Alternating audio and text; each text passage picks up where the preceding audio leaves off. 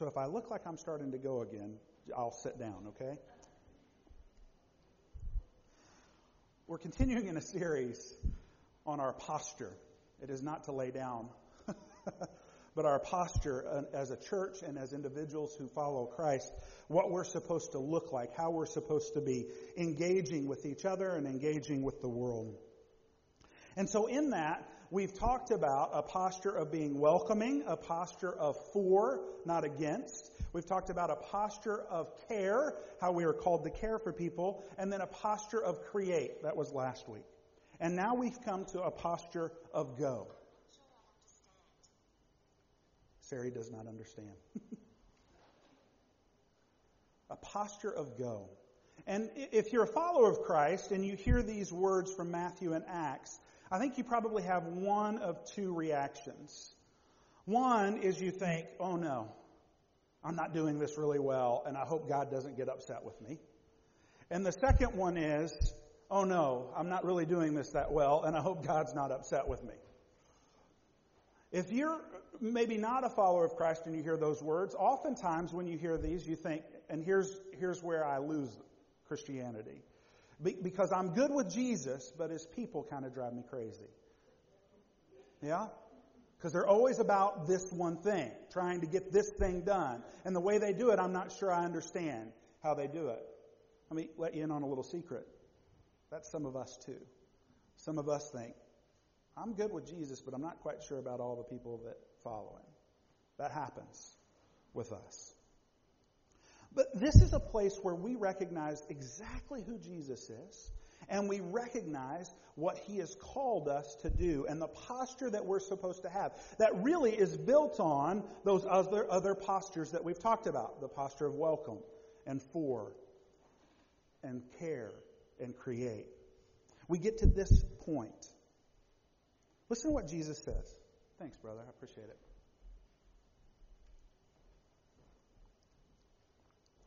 All authority in heaven and on earth has been given to me. Go therefore, make disciples of all nations, baptizing them in the name of the Father and the Son and the Holy Spirit, teaching them to observe all that I have commanded you. And behold, I am with you always, even to the ends of the age. There's three things that I want you to recognize that I need to recognize right off the bat when we start talking about a posture of go. The first one is this that when we're talking about a posture of go, of moving out, uh, of following this great commission, we need to know that it is not a project, but that it is about people. That we've not been in some master class of how to change the world by becoming a Christian, by becoming a follower of Christ. And Jesus is saying, now, you've got this project that I need you to do. I need you to go out there and do this thing. I need you to build this kingdom. I need you to, right, lift up my name. That's, that's not what this is. It's not about a project, it's about people. You see, it's not about the buildings that we have, it's not about the programs that we run, it's not any of those kind of things. It's about people encountering God and who He is. He says, Go, therefore, into all the nations and make disciples of them. So he doesn't say go build buildings, right? Now that's maybe a necessity later, but he says go to the people where they're at. As a matter of fact, in Acts we see that he says in Jerusalem, in Samaria, in Judea, and all over, right? It's going to spread that far. Projects don't do that. Projects take backdating, right? You know what a backdating of a project is? Is you know the end goal and then you kind of line out all the things that you do when you're dealing with people, you can't backdate people. you can't go, well, I have until this time to get them across the line. you just live with them and walk with them. So the first thing we know in the posture of go is it's not a project, but it's about people. The second thing about a posture of go is this it's not an inquisition, it's an invitation. Too often, it has been portrayed by the followers of Christ that what we're trying to do is just get you saved. just get you over the line. And once we get you over the line, that's good. And sadly, all sorts of methods and means have been tried to do that. The Inquisition being the worst possible way to convert people. But it's an invitation. It's an invitation that says, look, you kind of like me, you hang out with me and know me. And I follow this guy named Jesus who leads me to God. And he's really important to me. So I'd like you to know him. It's an invitation. It's not an inquisition. It's not this, I've got to get this done. It's, it's, right? It's as if you were trying to invite somebody to your house for dinner. You wouldn't be like, so these eight things you need to change before you get to my house. This, this, this, and this, right? You would say, uh, if you could bring salad, that'd be great. But if not, that's no big deal. Because we've got lettuce. It's an invitation. So it's not a project, it's people. It's not an inquisition, it's an invitation. And then it's not insurance. It's the intended life. Sometimes the way that we present our relationship with Jesus is that it gets you out of hell. Like that's the most important thing about this relationship with Jesus. Is that if you don't know who Jesus is, then you're going to burn up. Now, I'm not denying that hell exists. But what I'm saying is this is not about an insurance to say, well, if you get this, just in case it happens, you'll be okay. Isn't that the thing about insurance? You pay a monthly premium each month, and if you don't have that car accident or you don't get sick, you never use it, and it just sits there and sits there and sits there and sits there until maybe at one point you finally need it. Well, that, that doesn't seem very engaging at all. As a matter of fact, oftentimes when I see that coming out of my bank account each month, I think, why am I spending that money? I don't even use it.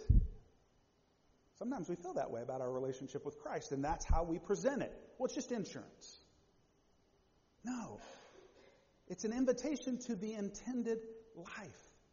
Jesus says, I have come to give you life, life better than you've ever dreamed. All right, that's the Eugene Peterson message version of it. It's life abundant, or life to the full. I kind of like life better than you ever dreamed. Jesus knows exactly what your life is supposed to be. Not all the no's and not all the protection, but all the yeses that He has for you. And all the comfort and grace and mercy and truth and justice. You see, because He knows because He was there when you were made. He was there when you were thought of. He was there when you were formed. So He knows exactly who you're supposed to be. Life the way that it is intended to be. So, when we think about a posture of go, it moves us into a place of that word that's right there. Go, therefore, and make disciples. See, I think oftentimes, and I struggle with this maybe the most, is that I get in the mindset that I am aiming for conversion. Right? Somebody is here and I convert them to here. And I think that that's my job, that that's something that I need to be about doing, that I need to get them converted, that I need to get them moved from this place to this place. Just change their mind a little bit. And I'm a pretty persuasive guy. But the reality is, it's not our job to convert anybody. That's the Holy Spirit's job. What God calls us to do is make disciples. And what's a disciple? A disciple is someone who is earnestly learning from someone else. So much so that they say, I want to learn more from this person and about this person. And in doing that, they end up following what that person is teaching them. See, what God calls us to do is to build disciples. And how do we do that? By being a disciple ourselves. We do it by living a life that is so impacted in this relationships of Jesus that we move forward in it. That we know, oh, this is who I was intended to be. Like I said, Jesus, who leads us to God, should be the most important relationship we have in our lives. I love my kids. I love my wife. I love my mom and dad. I love all of you all. I love all the new people that God is bringing into my life. You're not the most important relationship. God is. Why? Well, because before the foundation of the world, God poured out my purpose, your purpose, our purpose. What is it? It's to have a right relationship with Him, to have a right relationship with myself, understanding who I am in Him, to have a right relationship with all of you and everyone that I encounter, and to have a right relationship with the place that He puts me, to care for it. That's what we're called to do. And in that, we move with Jesus. And we learn and we follow. Christ is the greatest example. He tells us here that all authority has been given unto me. So when you're thinking to yourself, well, how am I really supposed to do this? What does a posture of follow look like? Well, you follow Jesus. So what does that mean? If we look through Scripture, we look through the Gospels, we recognize three things that Jesus does. Jesus, the first thing that he does is he pleases God. He works to please God.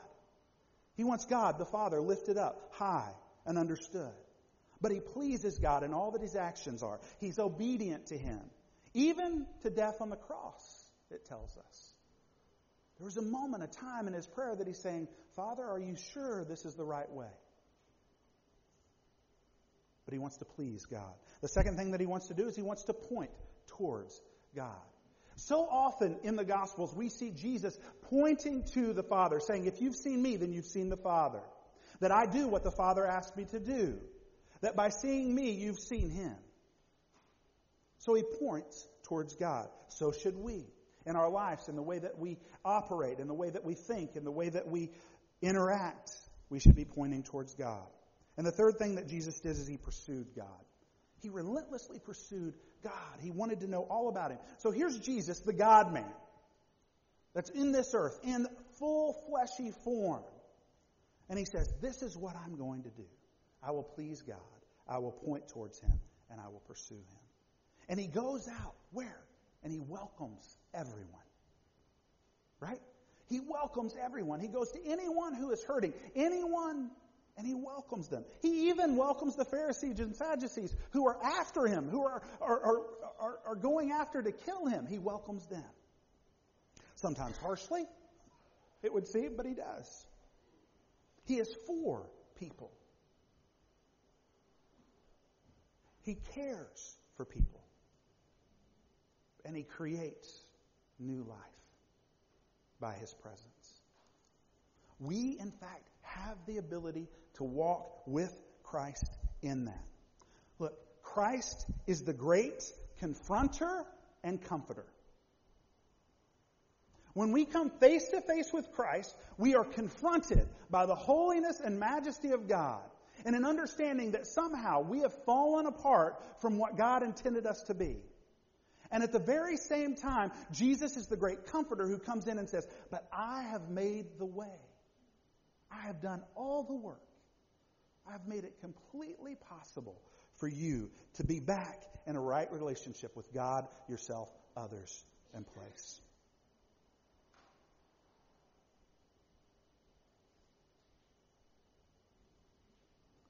So have you noticed the shift a little bit?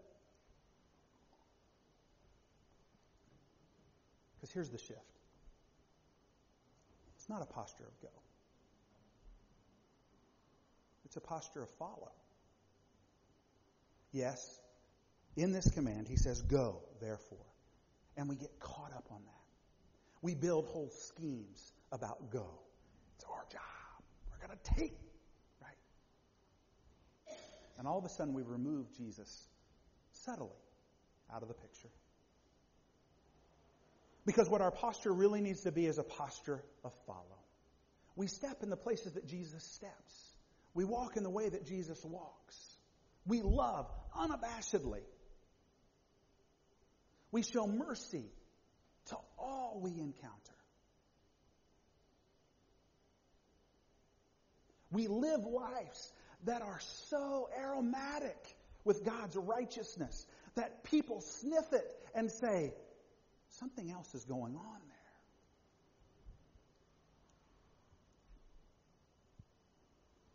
And if you're here and you're trying to figure out who Jesus is, or you're just wanting to know what this is all about, let me tell you, I apologize.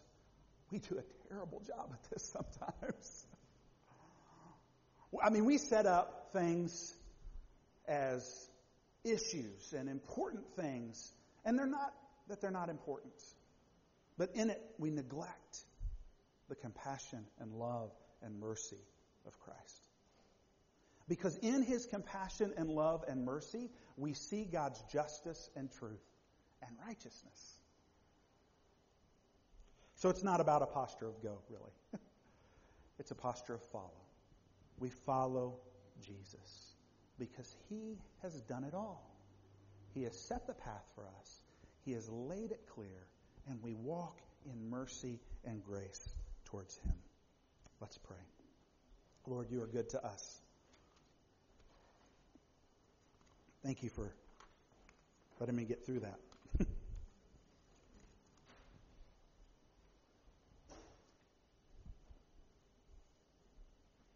We praise you. It's in your name we pray. Amen.